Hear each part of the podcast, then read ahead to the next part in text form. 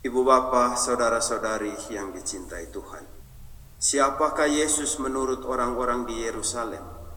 Mesias, seorang nabi, seorang tokoh yang luar biasa, atau bahkan hanya seorang yang mencari panggung agar dinilai sebagai orang hebat dan berpengaruh.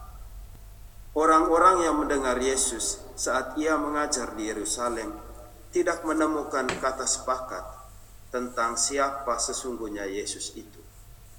Orang-orang Farisi dan ahli-ahli Taurat mati-matian merujuk pada kitab suci dan tradisi mereka untuk mencari tahu tentang siapa itu Yesus. Tetapi pada akhirnya mereka tidak mengenal dia secara pasti. Yang ada hanyalah pertentangan dan ketidaksepakatan dan hanya beberapa orang yang mengakui dia sebagai Mesias. Lalu bagaimana dengan kita?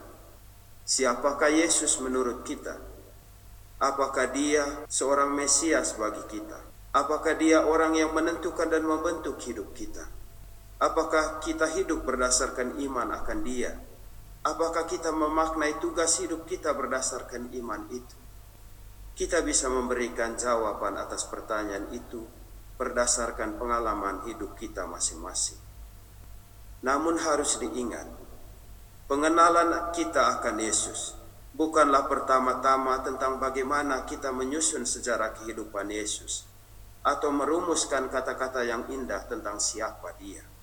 Pengenalan kita akan Yesus pertama-tama adalah tentang bagaimana kita membiarkan Yesus membentuk hidup kita dan bagaimana kita menempatkan dia sebagai pusat dan titik sentral kehidupan kita. Dan hal ini tampak dalam bagaimana kita hidup dengan dan memperlakukan orang lain. Bagaimana kita saling berkomunikasi dan bagaimana kita menampakkan kabar gembiranya di tengah dunia. Orang-orang Yerusalem tidak memperoleh apa-apa dari Yesus. Mereka pulang ke rumah masing-masing tanpa membiarkan hidup mereka dibentuk dan dirubah oleh Yesus.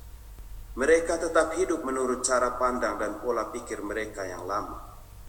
Akankah kita juga yang tiap hari berdoa bersama-sama dan mengarahkan perhatian kepada Yesus dalam ibadat dan perayaan Ekaristi, mendengarkan sabdanya melalui bacaan-bacaan kitab suci, tidak juga membiarkan diri dan hidup kita diubah oleh Yesus.